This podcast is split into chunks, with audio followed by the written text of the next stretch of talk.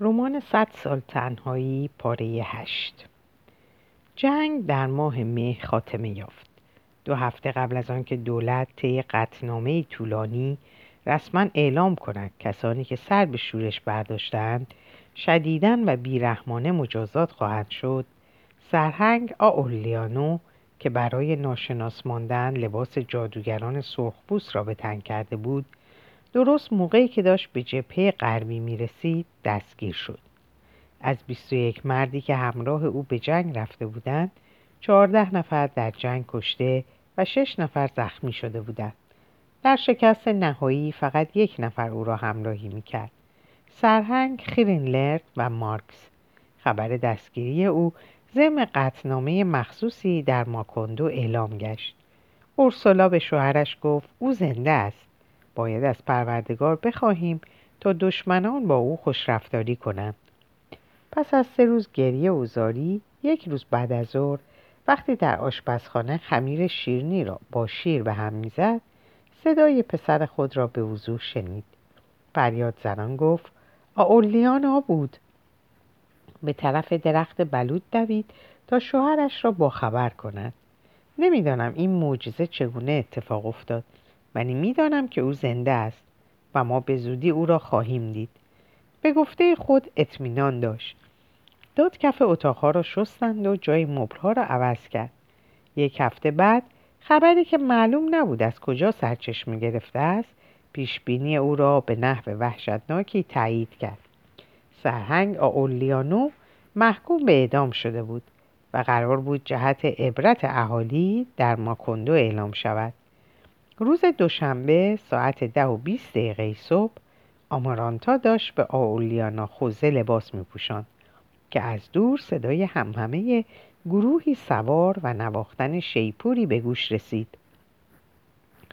درست یک لحظه قبل از آنکه اورسولا خود را به اتاق پرت کند و فریاد زنان بگوید دارند او را میآورند؟ سواران راه خود را به ضرب قنداق تفنگ از میان جمعیت باز کردند و پیش آمدند. آمارانتا و اورسولا به آن سمت دویدند و همانطور که خود را بین جمعیت باز می کردند او را دیدند. مرد گدایی به نظر می رسید لباسهایش پاره و ژنده و موهای سر و ریشش ژولیده و پاهایش برهنه بود. بیان که زمین داغ را زیر پای برهنه خود حس کند راه می‌رفت. دستانش را از پشت با تنابی بسته و سر تناب را به اسبی بسته بودند. همراه او سرهنگ خرینلند و مارکس را به خاری و زاری میکشیدند. هیچ یک از آن دو غمگین به نظر نمی رسیدند گویی ناراحتی آنها فقط به خاطر فوش دادن جمعیت به سواران است. اورسولا در میان آن هیاهو فریاد کشید پسرم! و به چهره سربازی که سعی داشت او را به عقب براند سیلی محکمی نواخت. اسب افسر سر خود را بالا آورد و سرهنگ آولیانو ایستاد. در حالی که از آغوش مادر خود پرهیز می‌کرد نگاه خشنی به او انداخت و گفت مادر به خانه برگرد. از معموران اجازه بگیر و در زندان به ملاقات من بیا. به آمارانتا که بلا تکلیف در دو قدمی پشت سر اورسولا ایستاده بود نگاهی انداخت و لبخندی زد و از او پرسید دستت چی شده؟ آمارانتا دست باندپیچی شده خود را بالا آورد و گفت سوخته. سپس اورسولا را کنار کشید تا اسبها او را زمین نیندازند. گروه از سواران پیش رفتند. گارد مخصوصی زندانیان را یورت مکنان به زندان راهنمایی کرد. طرفای غروب اورسولا برای ملاقات سرهنگ آولیانو به زندان رفت. سعی کرده بود از طریق دون آپولینا رومسکوته اجازه ملاقات بگیرد. ولی او در برابر قدرت نظامی ها به کلی اعتبار خود را از دست داده بود. پدر نیکاور نیز یرقان گرفته و بستری شده بود. پدر و مادر سرهنگ خریندلو مارکس که محکوم به اعدام نشده بود سعی کرده بودند به دیدن او بروند. و با قنداق تفنگ از آنجا رانده شده بودند. اورسولا وقتی این حقیقت را قبول کرد که کسی در این مورد نمی‌تواند به او کمک کند و یقین کرد که با فرارسیدن سحر پسرش را تیرباران خواهند کرد آنچه را که می‌خواست برای او ببرد در بخچه پیچید و یکه و تنها به زندان رفت. اعلام کرد من مادر سرهنگ آولیانو هستم. نگهبانان راه را بر او سد کردند. اورسولا به آنها اختار کرد. من به هر حال داخل خواهم شد. پس اگر دستور دارید شلیک کنید معطل نشوید. یکی از نگهبانان را عقب زد و به کلاس سابق مدرسه وارد شد. چند سرباز برهنه اسلحه های خود را تمیز می کردند. افسری که لباس کار پوشیده بود و چهره سرخ رنگی داشت با عینک بینی قطور و رفتاری رسمی به نگهبانان علامت داد که آنجا را ترک کنند. اورسلا تکرار کرد من مادر سرهنگ آولیانو هستم. افسر با لبخندی دوستانه جمله او را تصحیح کرد و گفت منظورتان این است که سرکار خانوم مادر آقای آولیانو هستید؟ اورسولا از لحجه او فهمید که اهل شمال است. گفت هر طور شما میفرمایید آقای آولیانو بوندیا. فقط می‌خواهم یک نظر ببینمش. اوامر عالیه ملاقات با زندان محکوم به اعدام را ممنوع کرد ولی افسر مسئولیت را شخصا به گردن گرفت و اجازه داد او یک رو به ساعت پسرش را ببیند. اورسولا محتویات بخچه را به افسر نشان داد. یک دست لباس تمیز چکمه هایی که پسرش در عروسی خود بپا کرده بود و یک قطعه شیرنی که از روزی که بازگشت او را حد زده بود برایش کنار گذاشته بود. سرهنگ آولیانو در اتاقی که به صورت سلول زندان درآمده بود دید. روی یک تخت خواب سفری دراز کشیده بود و بازوانش را از هم گشوده بود. زیر بغلهایش زخم شده بود. به او اجازه داده بودند ریش بتراشد. سیبیل های پرپشتش با نوک تاب خورده برجستگی گونه هایش را دو چندان نموده بود. به نظر اورسولا از وقتی که آنجا را ترک کرده بود رنگ پریده تر شده بود. کمی بلند قدتر و تنهاتر از همیشه به نظر می رسید. از تمام حوادثی که در خانه اتفاق افتاده بود اطلاع داشت. خودکشی پیترو کرسپی حکومت آرکادیو و تیرباران شدن او.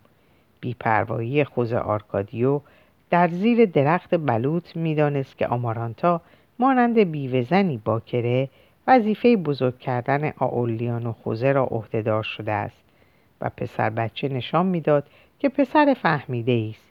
خواندن و نوشتن را همزمان با حرف زدن آموخته بود.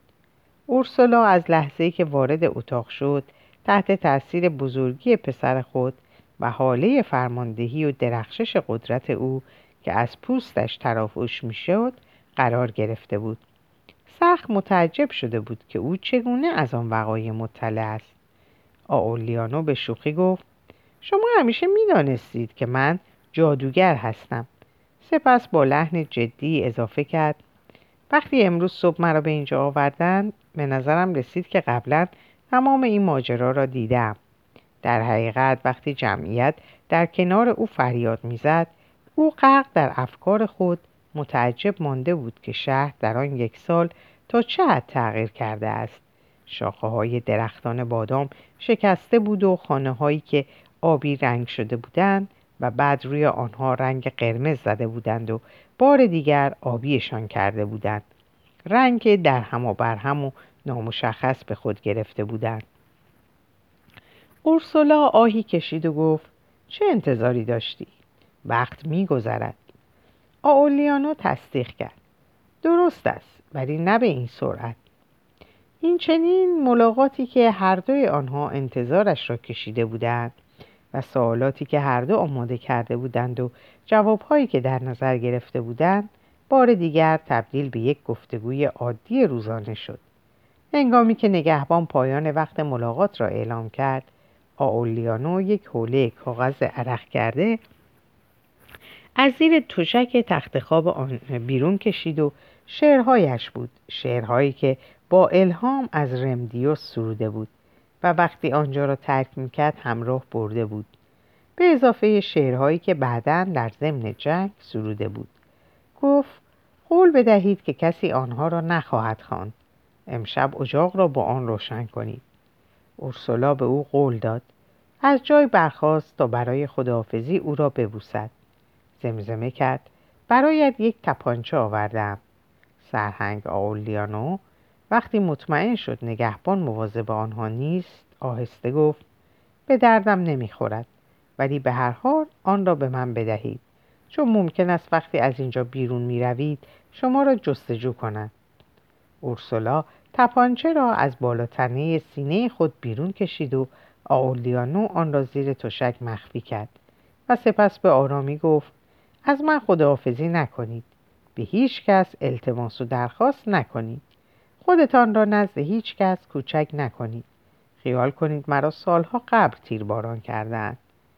اورسولا برای اینکه جلوی گریه خود را بگیرد لبش را گزید و گفت روی زخمایت سنگ داغ بگذار. برگشت و از اتاق خارج شد. سرهنگ آولیانو آنقدر متفکر سرپا ماند تا در بسته شد. آن وقت به جای خود برگشت و بازوانش را از هم گشود و روی تخت دراز کشید. از بچگی از زمانی که به پیشگویی حوادث پرداخته بود فکر می‌کرد مرد مرگ با علامتی قطعی غیر قابل اشتباه و جبران ناپذیر به او الهام خواهد شد. ولی اکنون گرچه چند ساعت بیشتر به مرگ او باقی نمانده بود علامت مرگ خود را به او نشان نمی‌داد. یک بار در تورکورینا زن بسیار زیبایی وارد اردوگاه او شد و از نگهبان تقاضای ملاقات با او را کرد. به او اجازه دادند.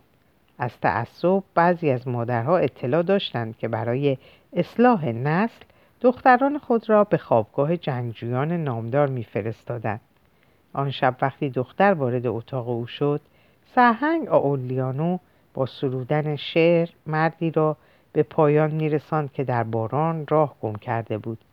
پشت خود را به دختر کرد تا ورقه کاغذ را جز سایر شعرهای خود در کشو بگذارد و درش را قفل کند و آن وقت بود که یک مرتبه علامت و الهامی حس کرد. تپانچهاش را از کشو بیرون کشید و بدون اینکه سر خود را برگرداند به دختر گفت خواهش می‌کنم شلیک نکنید. وقتی تپانچه به دست تپانچه به دست به طرف او چرخید دختر تپانچه خود را پایین آورد و نمی‌دانست چه کند. به این طریق چهار مرتبه از یازده دامی که برایش گسترده بودند نجات یافت. از طرف دیگر یک نفر که نتوانسته بودند دستگیرش کنند یک شب وارد سربازخانه انقلابیون ماناوره شده و دوست صمیمی او سرهنگ ماگنیفیکو که تب داشت و برای اینکه عرق کند در رخت خواب خوابیده بود به ضرب خنجر به قتل رساند و او که در همان اتاق چند متر آن طرفتر در ننوی خود خود خوابیده بود متوجه نشد. سعی او برای ترتیب دادن پیشبینیهایش بیفایده بود. به طوری ناگهانی در حاله از الهام ماورا و طبیعه متوجه آنها می‌شد. مثل اطمینانی مطلق و آنی که تسخیرش امکان پذیر نبود. گاهی چنان طبیعی بود که تا وقتی واقعا اتفاق نمیافتاد آنها را به حساب پیشگویی نمیگذاشت.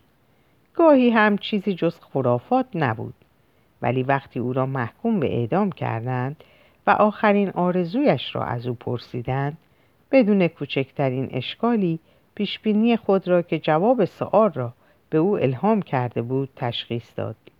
گفت مایرم حکم اعدام من در ماکندو اجرا شود.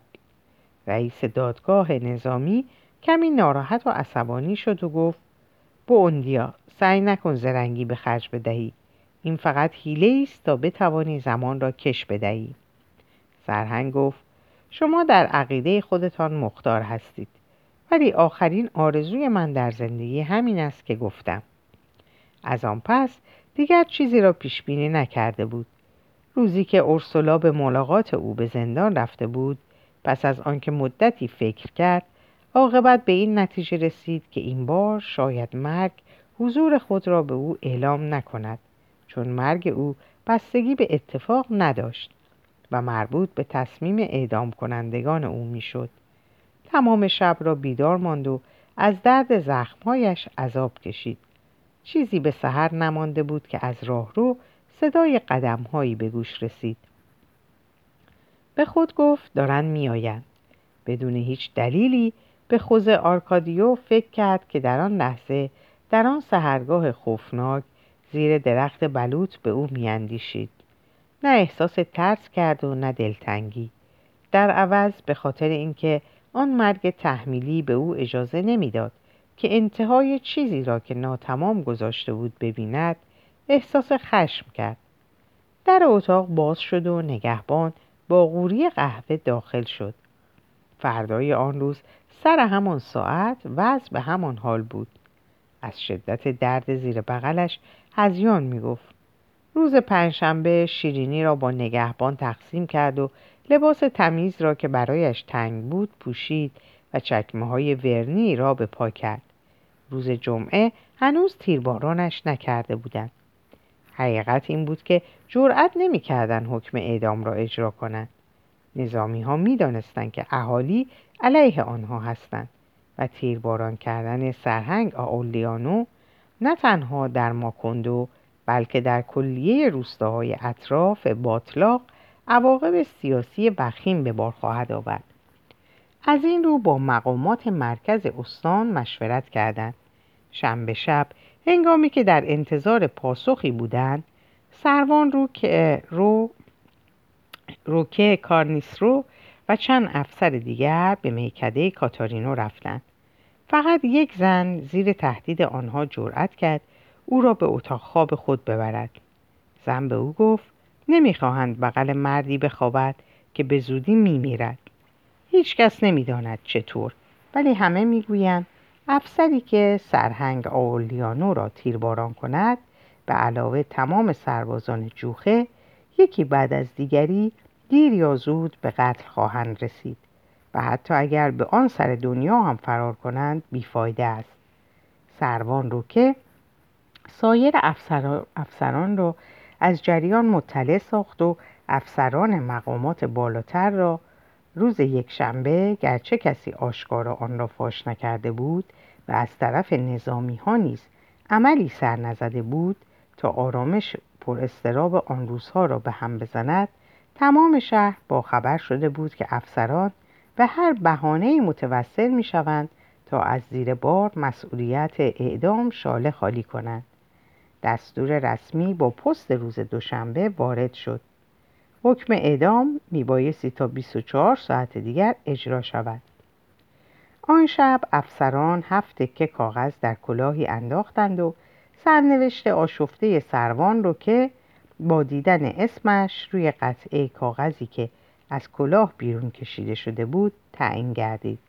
به تلخی گفت نمی‌توان از بخت بد گریخت. مادر به خطا به دنیا آمدم و مادر به خطا هم از دنیا خواهم رفت. ساعت پنج صبح سربازان جوخه را انتخاب کرد و آنها را در حیات به صف کرد و سپس محکوم را با جمله الهام بخش از خواب بیدار کرد. به او گفت یالا بو اندیا پاشو بریم موقعش رسیده. سرهنگ جواب داد پس نشانه این بود. داشتم خواب می‌دیدم که زخمهایم خوب شدن ربکا به اوندیا از وقتی فهمیده بود که قرار است آولیانو را تیرباران کند هر شب ساعت سه بعد از نیمه شب از خواب بیدار می شد. در اتاق خود در تاریکی, در اتاق خود در تاریکی می ماند و از میان پنجره نیمه باز به, دیوان به دیوار قبرستان خیره می شد. تختی که روی آن نشسته بود از خور و پف خوز آرکادیو می لرزید. تمام هفته را همانطور در انتظار گذرانده بود با همان سرسختی نهانی که زمانی به انتظار رسیدن نامه های پیترو کرسپی می نشست. خوز آرکادیو به او گفت او را در اینجا تیرباران نخواهند کرد. نیمه شب او را در سربازخانه اعدام می کنند تا کسی نفهمد سربازان جوخه چه کسانی هستند. بعدا در همانجا دفنش می کنند. ربکا همچنان در انتظار باقی ماند. می گفت خواهی دید که آن حیوانها او را در اینجا تیرباران خواهند کرد. چنان به حرف خود اطمینان داشت که حتی می‌دانست چگونه در را باز خواهد کرد تا دستش را برای ودا به طرف او تکان دهد خوزه آرکادیو مسررانه می گفت نمی‌گذارند او فقط با شش سرباز وحشت زده از خیابان عبور کند می‌دانند که اهالی حاضرند جان خود را فدای او کنند ولی ربکا که به دلیل و منطق شوهرش بیاعتنا بود از پنجره جدا نمی‌شد. با لجبازی می‌گفت خواهی دید که این عده چه جانوران کثیفی هستند. روز سهشنبه ساعت پنج صبح خوز آرکادیو قهوه خود را نوشیده بود و سگها را آزاد کرده بود که ربکا پنجره را بست و برای اینکه به زمین نیفتد بالای تخت را چسبید. آهی کشید و گفت دارن او را میآورند. چقدر خوشگل است. خوز آرکادیو سرش را از پنجره بیرون کرد و او را دید که تصویرش در نور سحر میلرزد. پشتش را به دیوار کرده بود و دستانش را به خاطر زخمهای زیر بغل روی کمر گذاشته بود. سرهنگ آولیانو با خود زمزمه می کرد که انسان باید تا چه حد خار و زبون بشود. چقدر باید بیچاره باشد که بگذارد این شش سرباز معدون او را بکشند و او نتواند هیچ کاری بکند. آنقدر با خشم این جمله را تکرار کرد که عاقبت خشمش تبدیل به نوعی شوق شد. سروان رو که به تصور اینکه او دارد دعا می‌خواند به رقت آمده بود. وقتی سربازها تفنگهای خود را به طرف او نشانه گرفتند خشم او تبدیل به مادهی تلخمزه شد که زبانش را به خواب برد و او را وادار کرد چشمانش را بر هم بگذارد. آن وقت درخشش آلمینیومی سحر محو شد و بار دیگر خودش را دید که شلوار کوتاه به پا دارد و کروات بسته است. پدرش را دید که در یک بعد از ظهر زیبا او را به داخل چادری می‌برد و در آنجا یخ را دید. هنگامی که صدای فریاد را شنید تصور کرد که آخرین فرمان آتش بوده است. چشمان خود را با کنجکاوی لرزاوری از هم گشود. انتظار داشت رد سفید مسیر گلوله ها را ببیند. ولی فقط سروان روکه سروان روکه را دید که دستان خود را به علامت تسلیم بالا برده است و خوزه آرکادیو با تفنگ هول انگیز و آماده شلیک از خیابان میگذرد. سروان به خوزه آرکادیو گفت شلیک نکنید. خداوند متعال شما را فرستاده است. و جنگ دیگری آغاز شد. سروان روکه و شش سربازش به اتفاق سرهنگ آولیانو برای نجات ژنرال انقلابی ویکتوریو مدینا که در ربواچا محکوم به اعدام شده بود رفتند. برای صرفه‌جویی در وقت تصمیم گرفتن از کوهستان بگذرند مسیری که خوز آرکادیو گذشته بود و ماکوندو را بنیانگذاری کرده بود. هنوز یک هفته نگذشته بود که فهمیدند غیر ممکن است. از این رو مجبور شدند بدون حمل مهمات و با اکتفا به اسلحه سربازان از جاده خطرناک بالای صخره کوه عبور کنند. نزدیک دهات اردو می‌زدند و یکی از آنها با لباس مبدل با یک ماهی کوچک طلایی در روز روشن بیرون می‌رفت تا با آزادی خواهان تماس بگیرد آزادی خواهان صبح روز بعد برای شکار خارج می شدند و دیگر باز نمی گشتند. وقتی از بالای کوه ریو آچا را دیدند ژنرال ویکتوریا مدینا تیرباران شده بود مردان سرهنگ آورنیا را او را با درجه سرتیپی فرمانده نیروهای انقلابیون سواحل کارائیب اعلام نمودند. او سمت خود را پذیرفت ولی از ترفیع درجه خودداری کرد.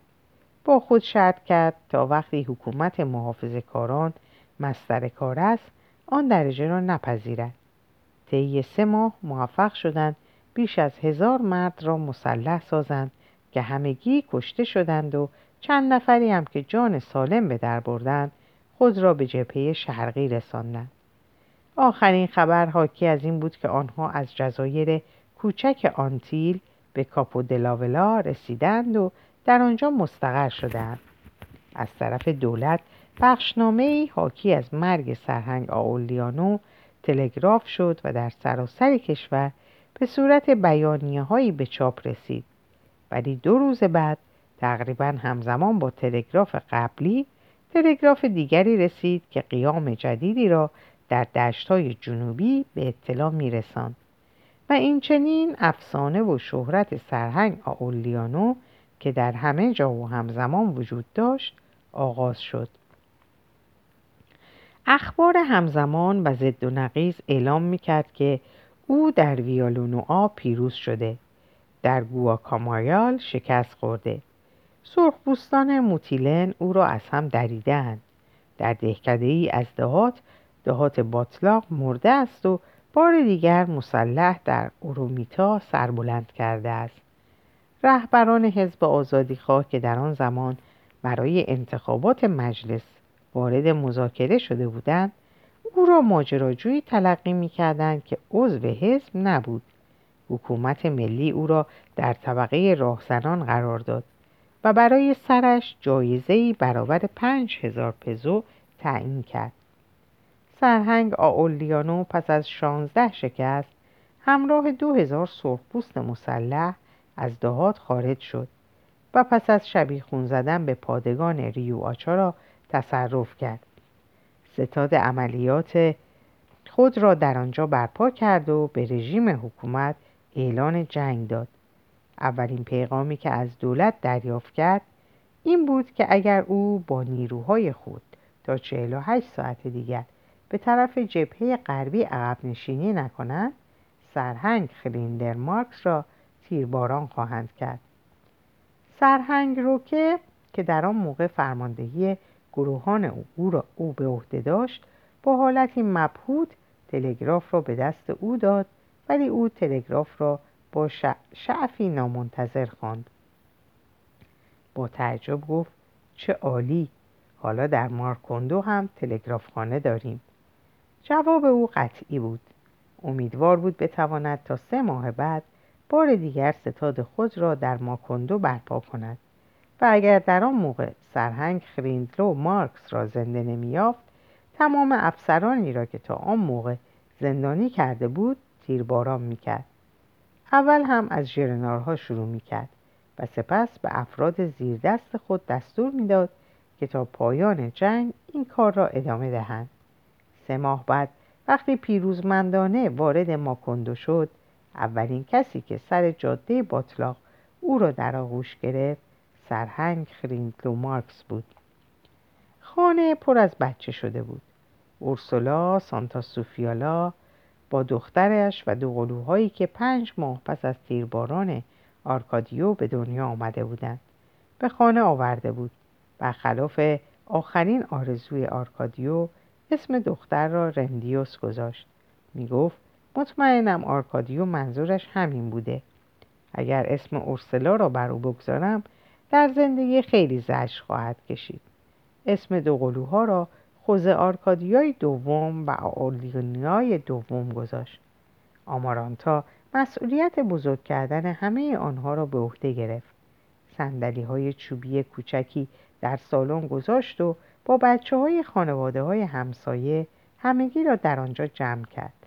وقتی سرهنگ آولیانو در میان ترکیدن فشفشه های آتشبازی و صدای ناغوس های کلیسا بازگشت یک دسته کر بچگانه ورود او را به خانه خوش آمد گفت.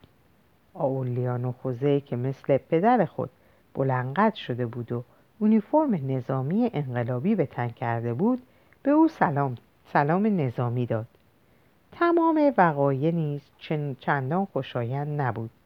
یک سال پس از فرار سرهنگ آئورلیانو خوزه آرکادیو و ربکا به خانه ای که آرکادیو ساخته بود اسباب کشی کردند هیچکس از دخالت او در متوقف ساختن اعدام برادرش اطلاعی نداشت. خانه جدید در بهترین قسمت میدان واقع شده بود. درخت بادامی که روی آن سه لانه سینه سرخ دیده می‌شد. به روی خانه سایه میافکند. در خانه در خانه بزرگ بود و چهار پنجره بزرگ نورگیر داشت و به روی همه باز بود. دوستان سابق ربکا و در بین آنها چهار دختر خانواده مسکوته که هنوز شوهر نکرده بودند گلدوزی را که سالها قبل در ایوان گلهای بگونیا متوقف شده بود بار دیگر از سر گرفتند. خوزه آرکادیو همچنان از عراضی سوء استفاده می‌کرد. حکومت محافظ کاران آن عراضی را به اسم او به رسمیت شناخته بود و هر روز عصر سوار بر اسب و همراه سگهای شکاری و تفنگ دلول خود و یک ردیف خرگوش که به زین اسب آویخته بود به خانه باز میگشت. بعد از ظهر روزی از روزهای ماه سپتامبر که هوا کم کم طوفانی می‌شد زودتر از معمول به خانه برگشت. به ربکا که در اتاق نهارخوری بود سلام کرد و سگها را در حیات بست و خرگوشها را به آشپزخانه برد تا بعدا نمک سودشان کند. سپس به اتاق خواب رفت تا لباس خود را عوض کند. ربکا بعدا ادعا کرد که وقتی شوهرش به اتاق خواب رفته بود او در حمام را به روی خود بسته بود و متوجه چیزی نشده بود. باور کردن گفته او چندان آسان نبود ولی قیافه حق به جانب او بیگناهیش را ثابت می‌کرد و دلیلی هم وجود نداشت که ربکا مردی را که او را آنچنان در زندگی سعادتمند کرده بود به قتل رسانده باشد. آن حادثه شاید آرکادیو شاید تنها حادثه ای بود که واقعیتش هرگز در ماکوندو کشف نشد. به محض اینکه خوزه آرکادیو در اتاق خواب را بست صدای شلیک تپانچه ای در سراسر خانه پیچید. رشته باریکی از خون از زیر در اتاق خارج شد و از سالن گذشت و به خیابان رسید و در طول پیاده روهای نامسطح خط مستقیمی را پیمود و از پله بالا رفت و از خیابان ترکا گذشت و سر پیچ اول به سمت راست و سپس به سمت چپ پیچید و به طرف خانه خانواده بوندیا پیش رفت و از زیر در بسته داخل شد و از سالن گذشت و برای اینکه قالی ها را کثیف نکند از کنار دیوارها جلو رفت و به سالن دیگر رسید. و دور میز نهارخوری گشت و به راه خود در ایوان گلهای بگونیا ادامه داد و بدون اینکه دیده شود از زیر صندلی آمارانتا که داشت به آولیانو خوزه حساب درس می‌داد گذشت و از میان انبار به آشپزخانه رسید. اورسلا که برای پختن نان سی و شش تخمق شکسته بود فریاد کشید. یا مریم مقدس! رشته خون را دنبال کرد. برای یافتن سرچشمه خون از میان انبار و ایوان گلهای بگونیا که صدای آواز آولیانو خوزه در آن داشت سه و سه شیش و شش و سه نه را می‌خواند گذشت و از اتاق نهارخوری و سالن‌ها عبور کرد و خیابان را تا انتها پیمود و ابتدا به سمت راست و سپس به سمت چپ پیچید و وارد خیابان ترکا شد. فراموش کرده بود که کفش راحتی به پا دارد و پیشبند آشپزی را از کمر خود باز نکرده است. به میدان رسید و به در خانه ای رفت که هرگز به آن قدم نگذاشته بود. در اتاق را فشار داد. بوی تند باروت چیزی نمانده بود خفهش کند. خوز آرکادیو را در اتاق خواب دید که روی زمین افتاده بود و سرچشمه خون را که دیگر از گوش راست جسد بیرون نمیریخت یافت. در بدنش زخمی نیافتند. آلت قتاله را هم موفق نشدن پیدا کنند. همانطور که نتوانستم بوی تند و شدید باروت را از بین ببرند.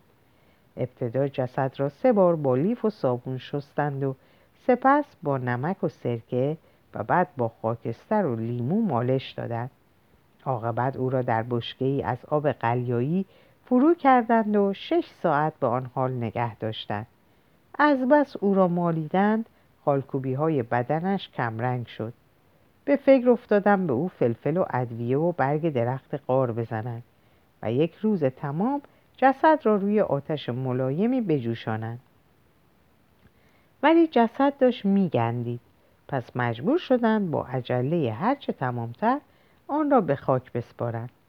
او را در تابوت مخصوصی گذاشتند که دو متر و سی سانتی متر طول و یک متر و ده سانتی متر عرض داشت و از داخل با ورقه های آهنی و پیچ های فولادی محکم شده بود با این حال باز هم بوی تند باروت در خیابانهای مسیر تشییع جنازه به مشام می رسید.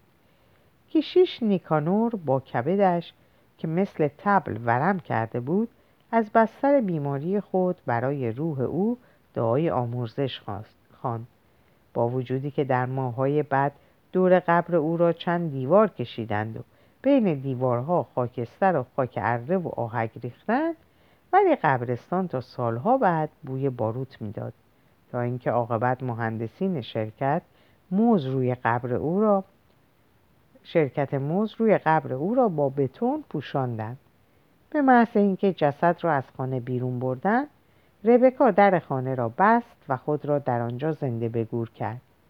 محبوس در قشر زخیمی که هیچ وسوسه زمینی یارای نفوذ به آن را نداشت. فقط یک بار زمانی که پیر و فرتود شده بود از خانه خارج شد. کفشایی به رنگ نقره کهنه به پا داشت و کلاهی از گلهای کوچک به سر گذاشته بود. موقعی بود که یهودی سرگردان از شهر عبور می‌کرد و گرمایی که به دنبال آورده بود چنان شدید بود که پرندگان تورهای پشت پنجره ها را می شکستند و در اتاق خواب خانه ها می مردند. بار آخری که او را زنده دیدن موقعی بود که دزدی را که می‌خواست وارد خانه بشود با گلوله کشته بود. پس از آن به جز آرخندیا که خدمتکار و مونسش بود دیگر کسی با او تماس نگرفت.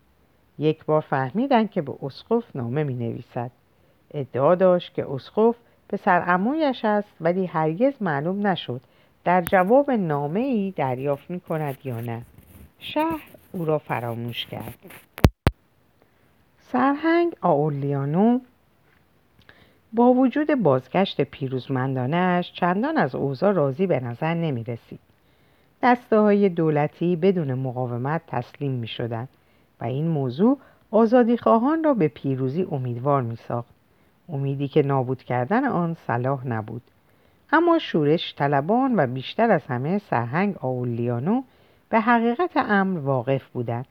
گرچه در آن موقع بیش از پنج هزار نفر تحت فرمان داشت و بر دو منطقه ساحلی حکومت می‌کرد ولی احساس می‌کرد که گویی در دریایی محصور است وضعیتش چنان مخشوش بود که وقتی دستور داد برج ناقوس کلیسا را که شلیک توپ ویران ساخته بود تعمیر کنند پدر روحانی نیکانور از بستر بیماری خود اعلام کرد کار احمقانه است.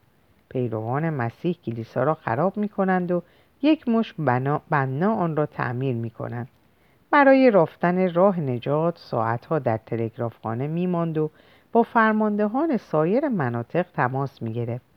و هر بار بیشتر متقاعد می‌شد که جنگ به بنبست رسیده است وقتی خبر پیروزی های جدید آزادی خواهان دریافت شد با صدور قطنامه هایی آن را جشن گرفتند ولی او از روی نقشه پیشروی واقعی آنها را دنبال می‌کرد و می‌دید نیروهایش وارد جنگل شدهاند و در مقابل مالاریا و انواع حشرات از خود دفاع می کنند و در جهتی که نباید پیش بروند پیش می روند.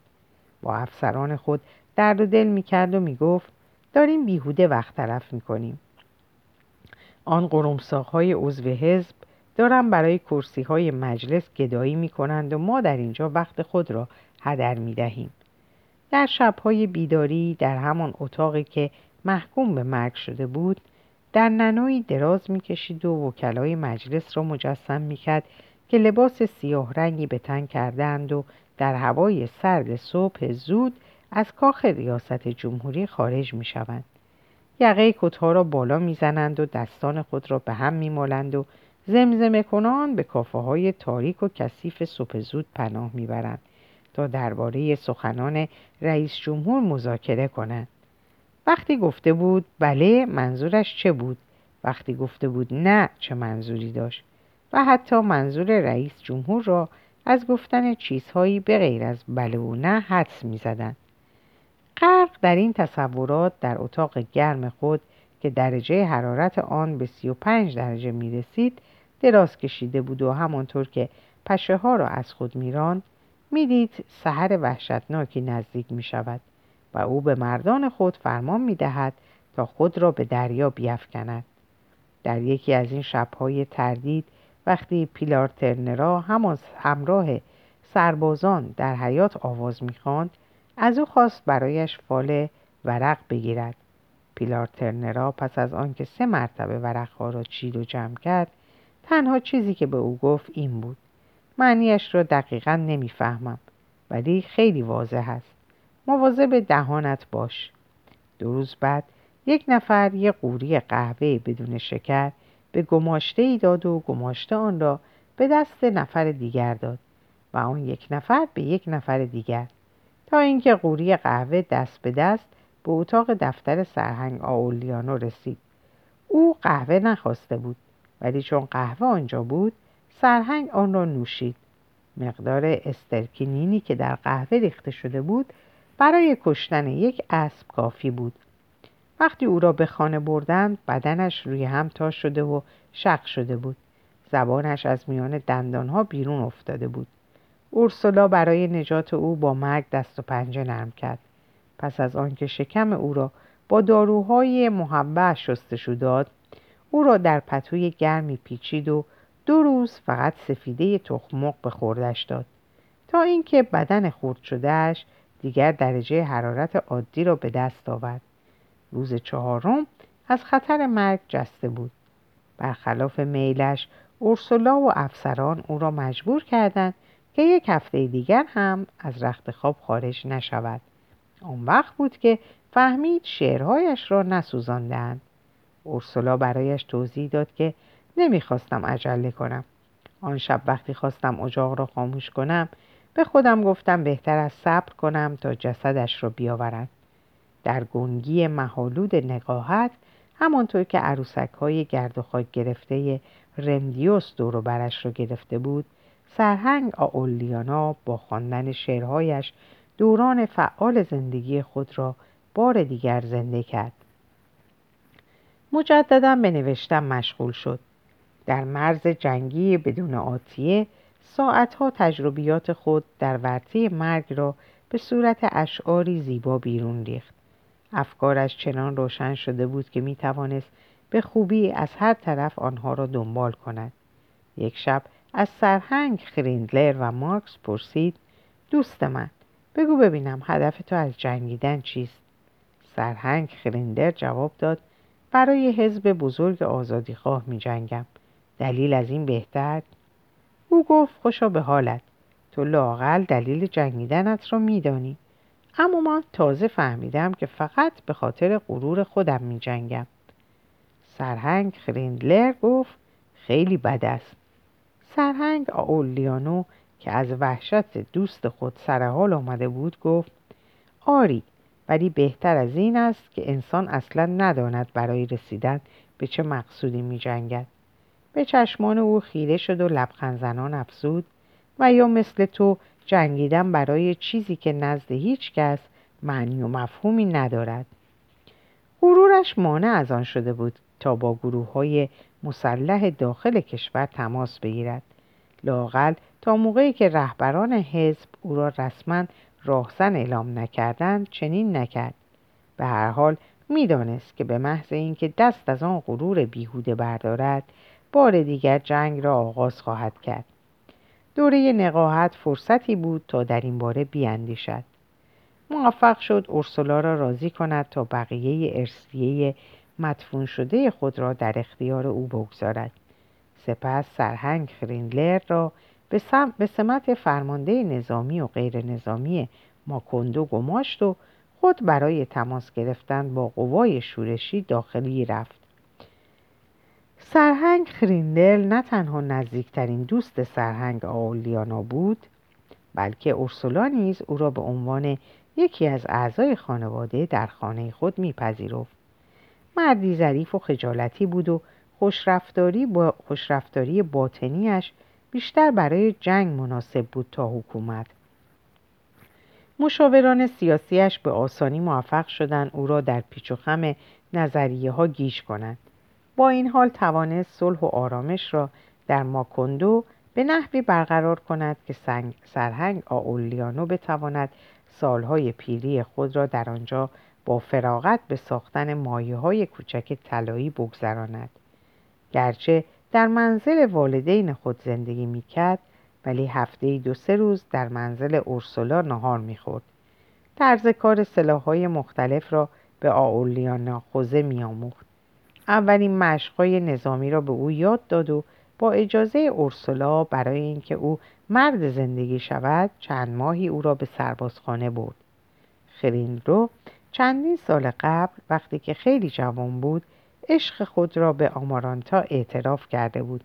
ولی در آن زمان آمارانتا چنان در عشق پیترو غرق بود که به او خندید. رو مارکس منتظر ماند. یک بار از زندان یادداشتی همراه پول و یک دوجین دستمال برای آمارانتا فرستاد تا حروف اول اسم پدرش را روی آنها گلدوزی کند. یک هفته بعد آمارانتا دستمال های گلدوزی شده را همراه پول برایش به زندان برد. چندین ساعت درباره گذشته با هم صحبت کردند. وقتی آمارانتا آنجا را ترک می‌کرد خرین رو مارکس به او گفت وقتی از اینجا خارج بشوم با تو ازدواج خواهم کرد.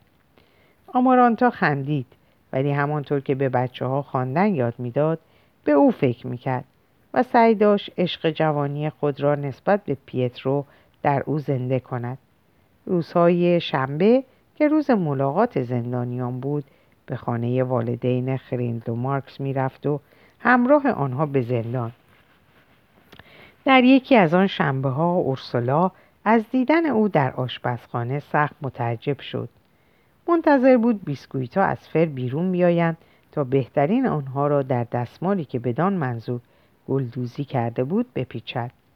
اورسولا به او گفت با او عروسی کن. پیدا کردن مرد دیگری مثل او آنقدرها آسان نیست.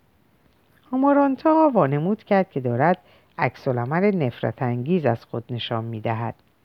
جواب داد من احتیاجی ندارم به شکار مرد بروم. این بیسکویت ها را بیسکویت ها را هم از این لحاظ برای خریندر می‌برم که دلم برایش میسوزد. چون دیر یا زود او را اعدام می‌کنند. این را بدون اینکه واقعا چنین فکری کرده باشد گفت. ولی در آن موقع دولت تهدید کرده بود که اگر قوای شورشی از ریو آچا خارج نشوند سرهنگ خرین رو مارکس را اعلام اعدام خواهد کرد. ملاقات ها قطع شد. آمارانتا در را به روی خود بسته بود و اشک میریخت. احساس تحقیر درست مثل موقعی که با رمیدیوس مرده بود. او را عذاب می‌داد. گویی چند کلام حرف بی اهمیت او بار دیگر باعث قتلی شده بود. مادرش او را تسلی می‌داد و به او اطمینان میبخشید که بدون شک سرهنگ آولیانو برای جلوگیری از اعدام او چاره ای خواهد کرد. و قول داد که وقتی جنگ به پایان برسد خودش شخصا خریندو مارکس را به او نزدیک کند. قبل از فرارسیدن زمان موعود به قول خود وفا کرد و وقتی خریندو مارکس که از مقام فرماندهی نظامی و غیر نظامی خود مغرور بود بار دیگر به خانه آنها آمد. او را مانند فرزندی پذیرفت و با زیرکی فراوان بنای ستایش او را گذاشت. سعی کرد او را بیشتر در آنجا نگه دارد و از ته دل آرزو کرد که او وعده ازدواج با آمارانتا را به خاطر بیاورد. دعاهایش مستجاب شد. روزهایی که سرهنگ خریندور مارکس برای صرف نهار به منزل آنها میآمد بعد از نهار در ایوان گلهای بگونیا با آمارانتا تخت نرد بازی می‌کرد. اورسولا برایشان شیر قهوه و بیسکویت می برد و به بچه ها می تا مزاحم آنها نشوند. آمارانتا تمام کوشش خود را به کار می برد تا بار دیگر در قلبش خاکسترهای عشق جوانی را حس کند. با نگرانی و استراب کشنده انتظار روزهای ملاقات و بعد از ظهرهای تخت نرد را می‌کشید و زمان در مصاحبت آن جنگجویی که اسمش آنچنان او را غمگین می ساخت که انگشتانش در جابجا کردن مهره های تخت نرد میلرزید به سرعت میگذشت. روزی که سرهنگ خرین رو مارکس بار دیگر از او تقاضای ازدواج کرد آمارانتا تقاضای او را نپذیرفت. به او گفت من با هیچ کس ازدواج نخواهم کرد به خصوص با تو. تو آنقدر عاشق آولیانو هستی که چون نمی‌توانی با او ازدواج کنی می‌خواهی به جای او با من عروسی کنی. سرهنگ خریل و مارکس مرد بردباری بود. گفت آنقدر پافشاری می‌کنم تا بالاخره راضی شوی. به ملاقاتهایش ادامه داد. آمارانتا در اتاق را میبست و اشکهای خود را فرو می‌خورد و انگشتانش را در گوشهایش می‌کرد تا صدای او را که آخرین اخبار جنگ را به اورسولا می‌داد نشنود و با اینکه در اشتیاق دیدار او میسوخت از اتاق خارج نمی‌شد.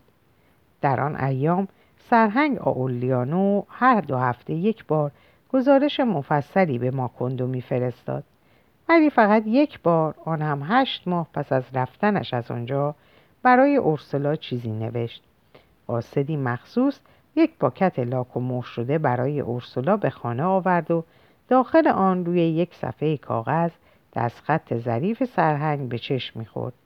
نوشته بود از بابا خوب مواظبت کنید چون به زودی خواهد مرد. اورسولا وحشت زده گفت چون آولیا این را می‌گوید پس حتما همینطور است او می‌داند. با کمک سایرین خوز آرکادیو را به اتاق خواب برد.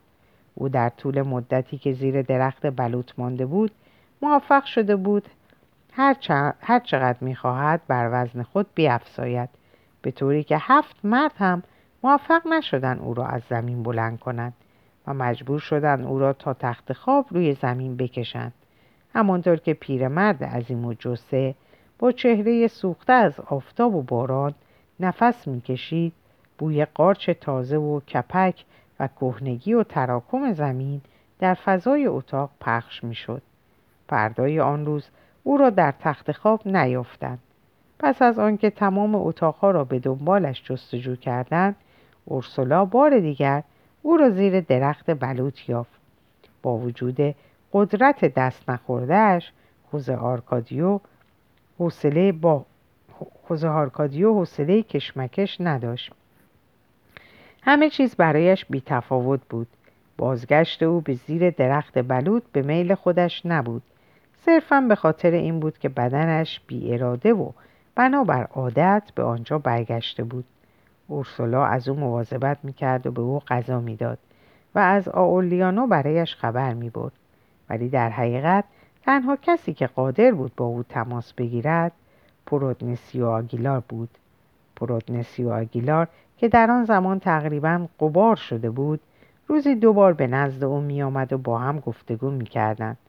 از خروس جنگی با هم صحبت می کردند و به یکدیگر وعده می‌دادند که برای تماشای پیروزی خود و نیز به خاطر اینکه در یک شنبه های خسته کننده دوران مرگ حوصلهشان سر نرود مزرعه جهت پرورش پرندگان زیبا درست کنند. پرودنسیو آگیلار بود که او را میشست و برایش غذا می‌برد و از مرد ناشناسی به اسم آئورلیانو که در جنگ درجه سرهنگی داشت داستانهای شنیدنی تعریف می‌کرد. خوزه آرکادیو وقتی تنها می‌شد با یادآوری اتاقهای بی انتها خود را مشغول می‌کرد. در رویا می‌دید که از رختخواب خارج می شود و در را باز می کند و به اتاقی درست مثل اتاق قبلی داخل می شود با همان تخت خواب آهنی با همان صندلی راحتی از چوب بید و با همان تصویر مریم چارجو روی دیوار روبرو. از آن اتاق به اتاق دیگر که عین آن بود می‌رفت و سپس در را میگشود و به اتاقی پا می نهاد که عین همان اتاق بود و بعد یک اتاق دیگر و همینطور تا بی نهایت از اینکه از این اتاق به آن اتاق می‌رفت حز می برد انگار در سرسراهای راسی می‌رفت راه می‌رفت که دیوارهایش با آینه های موازی پوشیده شده بود. عاقبت پرودنیسیو دستی به شانهش می‌زد. آن وقت از اتاقی به اتاق دیگر عقب می نشست و مسیر خود را در جهت مخالف می پیمود و بالاخره پرودنسیو آگیلار را در اتاق حقیقت می‌یافت ولی یک شب دو هفته پس از آنکه او را به تخت خوابش بردند پرودنسیو آگیلار در اتاق مجاور دستی به شانه او زد و به خیال اینکه آنجا اتاق اصلی است در آنجا ماند. صبح روز بعد وقتی اورسولا داشت برایش صبحانه می برد در انتهای راهرو چشمش به مردی افتاد که چاق و قد کوتاه بود و لباس سیاه رنگی به تن داشت و لبه, لبه کلاه سیاه خود را تا روی چشمان آرام خود پایین کشیده بود. اورسولا فکر کرد پروردگارا حاضرم قسم بخورم که ملکیادس است. ولی آن مرد کادو بود. برادر ویسیتیاسپون که از مرض بیخوابی از خانه فرار کرده بود و دیگر از او خبری نشده بود. وقتی وبسیتیاسون از او دلیل بازگشتش را پرسید او به زبان خودشان جواب داد برای تشییع جنازه سلطان آمدم آن وقت به اتاق خوزه آرکادیو رفتند با قدرت هرچه تمامتر او را تکان دادند و در گوشش فریاد کشیدند و جلوی دهانش آینه گرفتند ولی موفق نشدن از خواب بیدارش کنند بعد وقتی که نجار برای ساختن تابوت قدش رو اندازه می گرفت از میان پنجره متوجه شدند که از آسمان گلهای کوچک زرد رنگی فرو میبارد باران گل تمام شب به صورت طوفانی آرام بر سر شهر بارید. بام خانه ها را پوشاند و جلوی درها را مسدود کرد. جانورانی که در هوای آزاد میخوابیدند در گل غرق شدند. آنقدر از آسمان گل فرو ریخت که وقتی صبح شد تمام خیابانها مفروش از گل بود و مجبور شدند با پارو شکنش گلها را عقب بزنند. تا مراسم تشییع جنازه در خیابانها صورت بگیرد. در اینجا به پایان این پاره می‌رسم. برای همه شما عزیزا اوقات خوبی رو آرزو می‌کنم و سلامت و خوش باشید. خدا نگهدارتون.